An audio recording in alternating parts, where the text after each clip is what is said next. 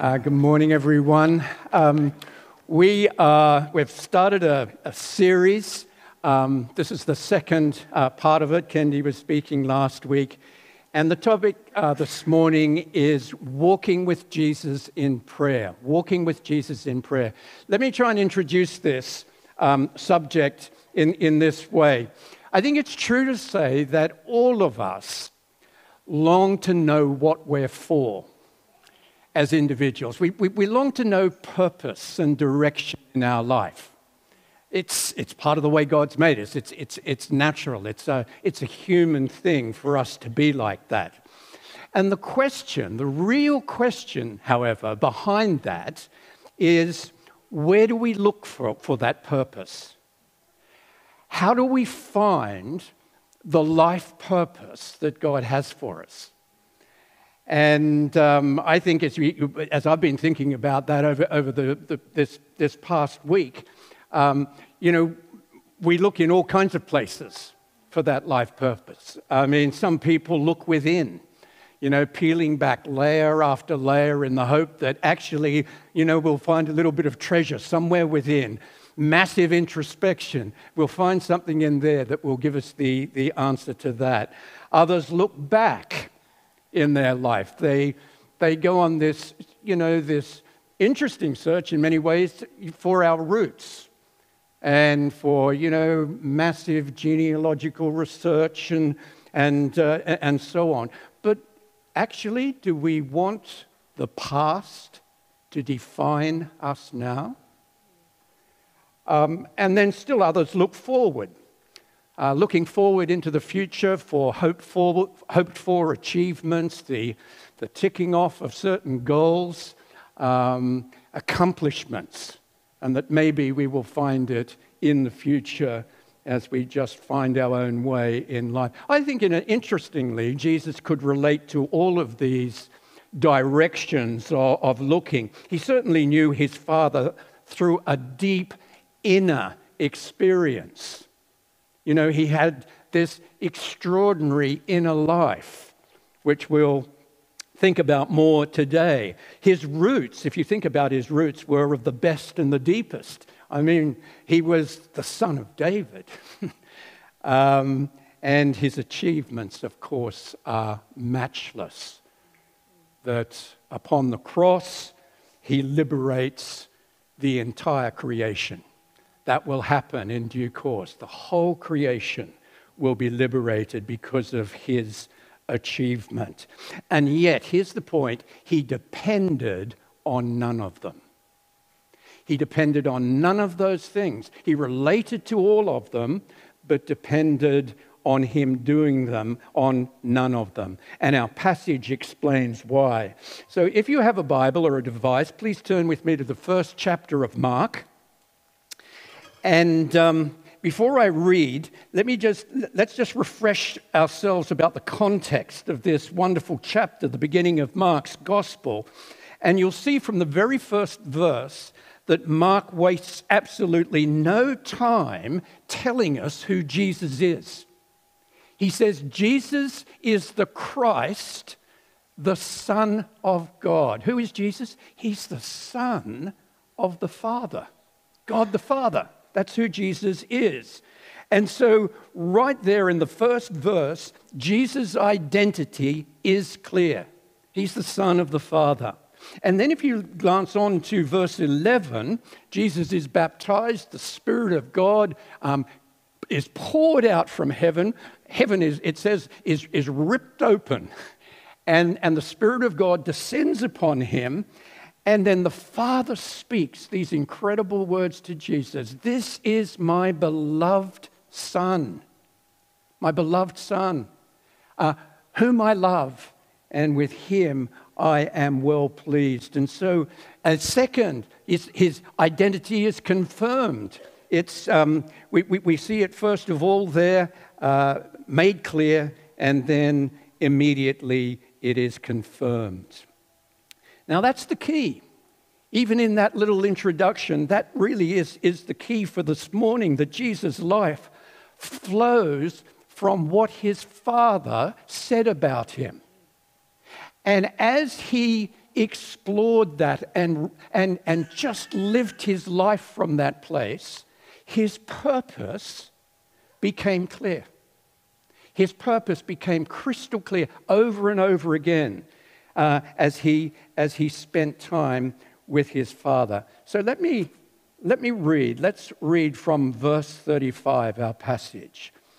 Um, it says this, very early in the morning, while it was still dark, Jesus got up, left the house, and went off to a solitary place where he prayed. Simon and his companions went to look for him, and when they found him, they exclaimed, "Everyone is looking for you." Jesus replied, "Let us go somewhere else, to the nearby villages, so that I can preach there also. That is why I have come." So Jesus traveled throughout Galilee, preaching in their synagogues and driving out demons.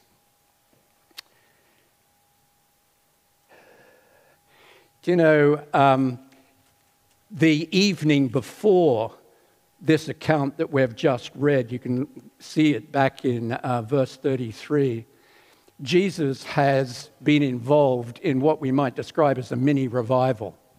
Do you remember he has gone to um, the family home where his mother-in-law, Peter's mother-in-law, is ill, and Jesus heals him, and then flowing on from that, as the sun sets, the whole village, uh, town hears about it, and they gather around, and Jesus began healing people and setting people free. And it's just a, a most wonderful picture that we have there of Jesus at work. And so he's, he's just come from a mini revival, and yet while it's still dark, in the nighttime sometime, no one else is around, he crept out of the house very quietly, one assumes, found a solitary place, and there he began to spend time with his Father. There he began to pray with his Father, the Son speaking, spending time with his Father. And we're told that his friends, the disciples, went looking for him.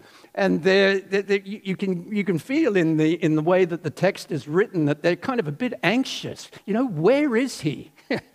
We, that they go searching for him, and eventually they track him down. They find him in this solitary place. And I don't know, maybe there are some here today who feel a little bit like that. I've been, I've been looking for Jesus. Where, where are you? He se- seems to have gone off somewhere. Well, the disciples felt that on this occasion. And uh, when they eventually find him, they basically say to him, "What are you doing? What are you doing?" I mean, just as the crowds and the excitement is building, it, there's this incredible sort of release of God's power to heal and to set people free. As your notoriety is, is rising, um, you say to us, "Let's go somewhere else." it, it, it's, it's an extraordinary thing if we put ourselves into the passage. Why would you walk away from that? Why would you walk away from all that stuff that was hap- happening? Even more puzzling maybe is not only was there tremendous need, all these people coming out of the village To, to, to get help from Jesus, but there was also tremendous power to do something about the need.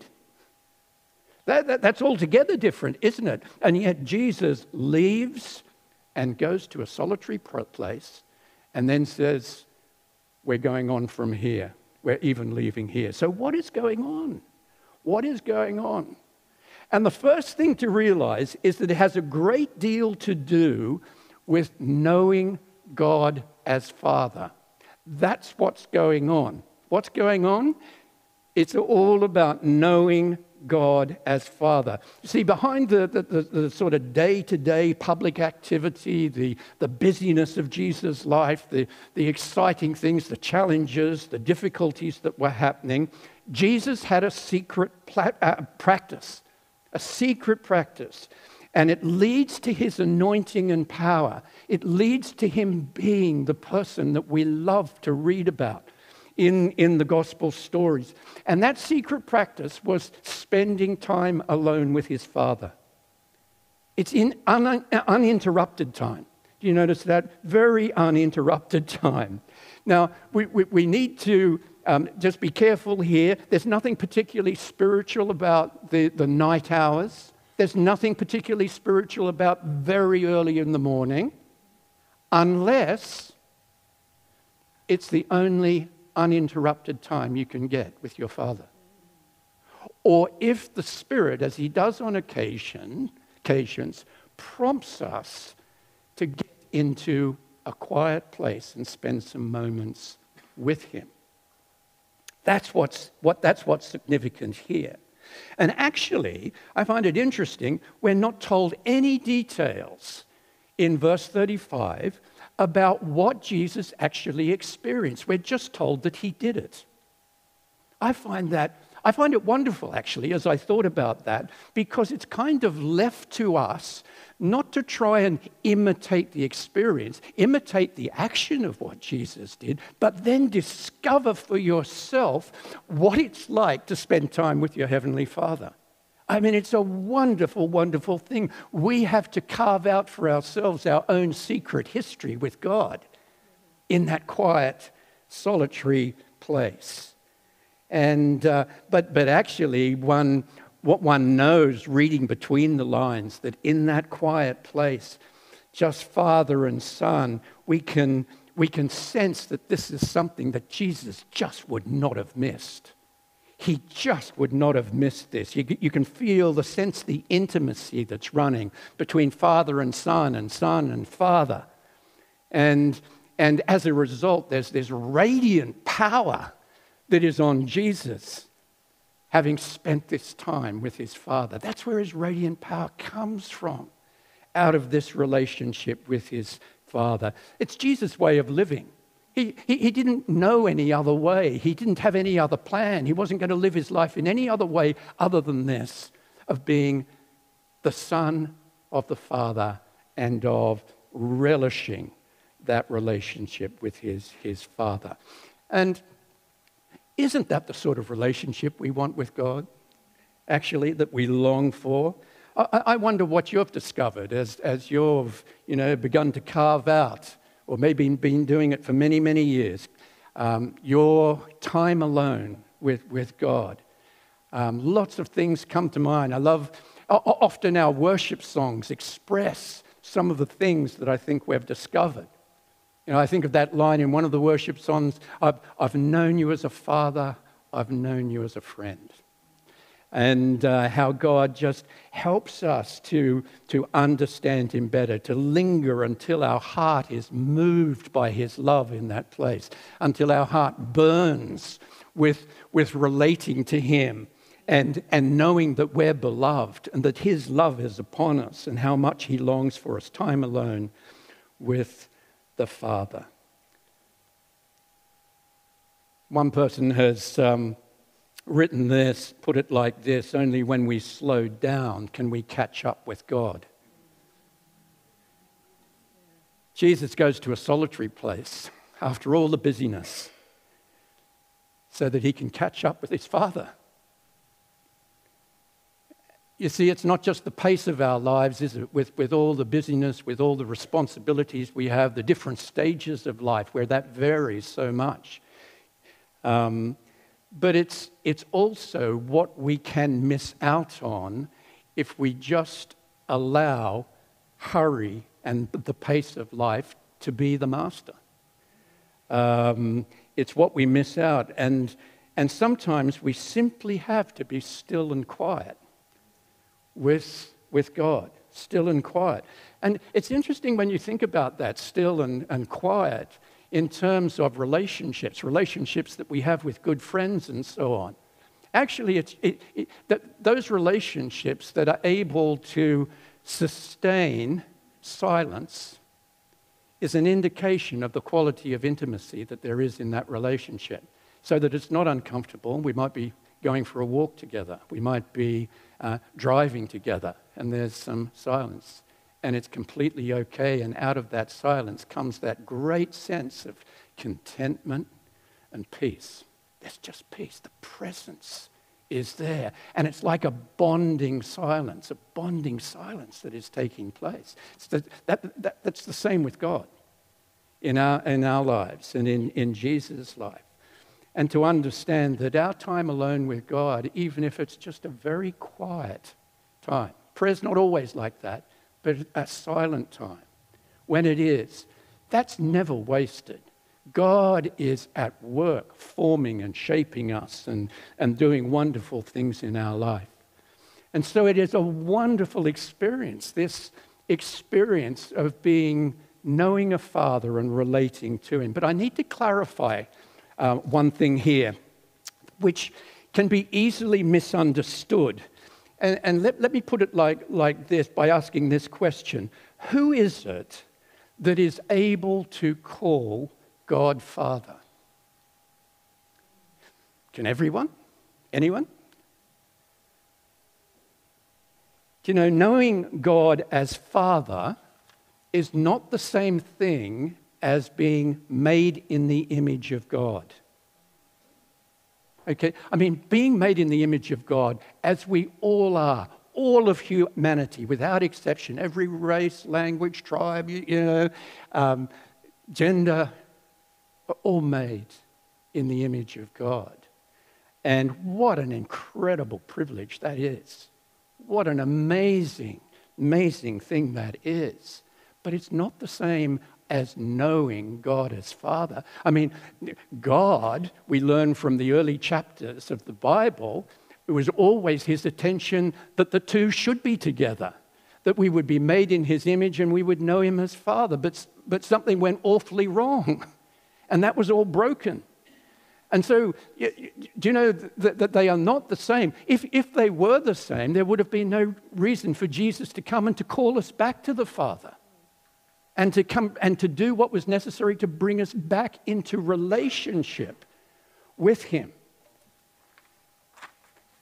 And so I think the way to, for us to think about this, and this chapter is helpful, is that we're to think about God first and foremost as the Father of our Lord Jesus Christ. You see that in verse eleven, that wonderful verse where, where God speaks from heaven at His baptism, "You are my Son." Jesus, you are my Son, um, whom I love. With you I am well pleased. That's the starting point. The Son of God became the Son of men. Why? The Son of man. Why? So that sons of men, sons of and daughters can become children of God. That's why He came. And so for you and me to become that, to become a child of God, to become a son of God, to become a daughter of God, something miraculous has to take place. And that's not an over-exaggeration. Something absolutely miraculous has to take place, that God by His Spirit needs to come within us as we turn to Him and bring us from death to life. Death to God and then life towards God, brought to life so that we can relate to Him as a Father. Think about the prodigal son, that wonderful parable with the father waiting out there for this, this son that's gone off the rails to come back. And isn't it interesting what he says to the father when he gets home? "I am not worthy to be called your son." He was absolutely right. He wasn't really his son. He was living away from his father. But what does his father say? He, he embraces him and he says, "You're going to have it all. You've come back, you've turned and come to me. You're going to have it all. All the blessings of sonship, the robe, the ring, you know, the feast, the everything." This wonderful picture of what God desires for um, ev every one of us. And you know, this is the most amazing thing, that Jesus came into the world so that we could know God as Father, that we could become sons and daughters of His, and we could share in this relationship that Jesus had with His Father. That is the most precious thing, that we're brought back to that place that Jesus, God, always intended when he created us. That that's the way it should be. Fellowship with him, love flowing between us. And um, I actually, I just want to pray. Maybe there's someone here, someone listening, who really isn't very sure whether God is their Father. Father, just make this prayer your own. Father, I want to simply do uh, that turning to you and, as it were, coming home to you. And I want to, and I bring with me words that says, you know, I'm not worthy, I've done all kinds of things that should disqualify me. But Father, forgive me. And Lord, I want that blessing of being a son or a daughter of yours, to receive everything, that relationship that you have. And so, Lord, I ask for that now in the name of Jesus. Amen. Well, that brings us, secondly, once that's happened, once we have this relationship with the Father, knowing God as Father, um, then we're in the place to get our life purpose clear. You know, the result of Jesus' time with the Father is a clarity of purpose and action. It's wonderful, isn't it? Maybe perhaps for him it was a sort of a touch on the tiller, just a small adjustment, but it's still vital. Not just once we see Jesus doing this, withdrawing and getting things clear about his mission and life, but over and over again, just getting it absolutely crystal clear. See if there was a need for any adjust, adjustment. And, and Jesus wanted that fresh confirmation. If he did, how much more us, of spending time with our Father to get from regularly that, that clarity of life vision confirmed. And the clarity for, for Jesus was to go, wasn't it? That's very clear here, to go to other locations, to other villages. No place was off limits for Jesus. You know, to scatter the Father's kingdom seed in as many places as he possibly could, because it was, it was confirmed to him in terms of conviction. It wasn't just for a few people staying where he was, but it was for all. So he wanted to play that part in going out and, and spreading, scattering that seed to all people. And I think we learn something very particular uh, from this. From, from Jesus' experience, that for Jesus, his purpose, his life purpose, was determined by his Father's will and not actually human need. It's a bit startling if we put it that way, but do you see the point in, in that? He, he, he was able to walk away from all this good stuff that was happening because his Father confirmed it. His Father had an even bigger plan, an even greater love for uh, him and us to share him. Specifically, we're told for Jesus to do two things as he went to these different locations and villages: to preach and to set people free. To share good news that you can become a son or a daughter of the Father. That relationship can be established in, in anybody's life who comes. To share that, to explain that, to proclaim that, and to set people free, to actually demonstrate the love of the Father, the love the Father has for everyone in all of our, you know, messed upness. Um, he wants to come, draw alongside, and uh, cause that to happen. It's all about this, this, this going we see in Jesus. It's all about blessing others by sharing the Father's good news. That's at the heart of it. Not, not, that's where it starts. Sharing the Father's good news uh, for, for people. Taking a heart full of compassion as we go, because the Spirit of God, the promise of the Father, as we'll be thinking next week at Pentecost, is upon us, has been given to us. Telling people, communicating to people that no terminal, no, no failure is terminal with God the Father because of his love. He's, he, that, that, that he forgives. He forgives as we turn to him. Nothing is too great a problem. Nothing is too great a failure for the Father. He will forgive it all, and therefore he calls us to forgive one another because we know that's what our Father does for us. And by the way, Jesus says, I love this in verse thirty-eight. He says to his disciples, and by the way, you're coming with me. you're, you're, one, you're asking me all these questions. Uh, you know, where, we're going somewhere else. Uh, why are you leaving, effectively? And did you notice in verse thirty-eight, he says to them, let us go to the other villages. Let us go to the other locations. Let us not leave out any place. Roundabout. Does this, does this ring some bells um, with regards to what we're doing in our church? Going together into life and doing what Jesus does. Doing what Jesus does. So what about us? I need to bring this in and land. Um, so what about us?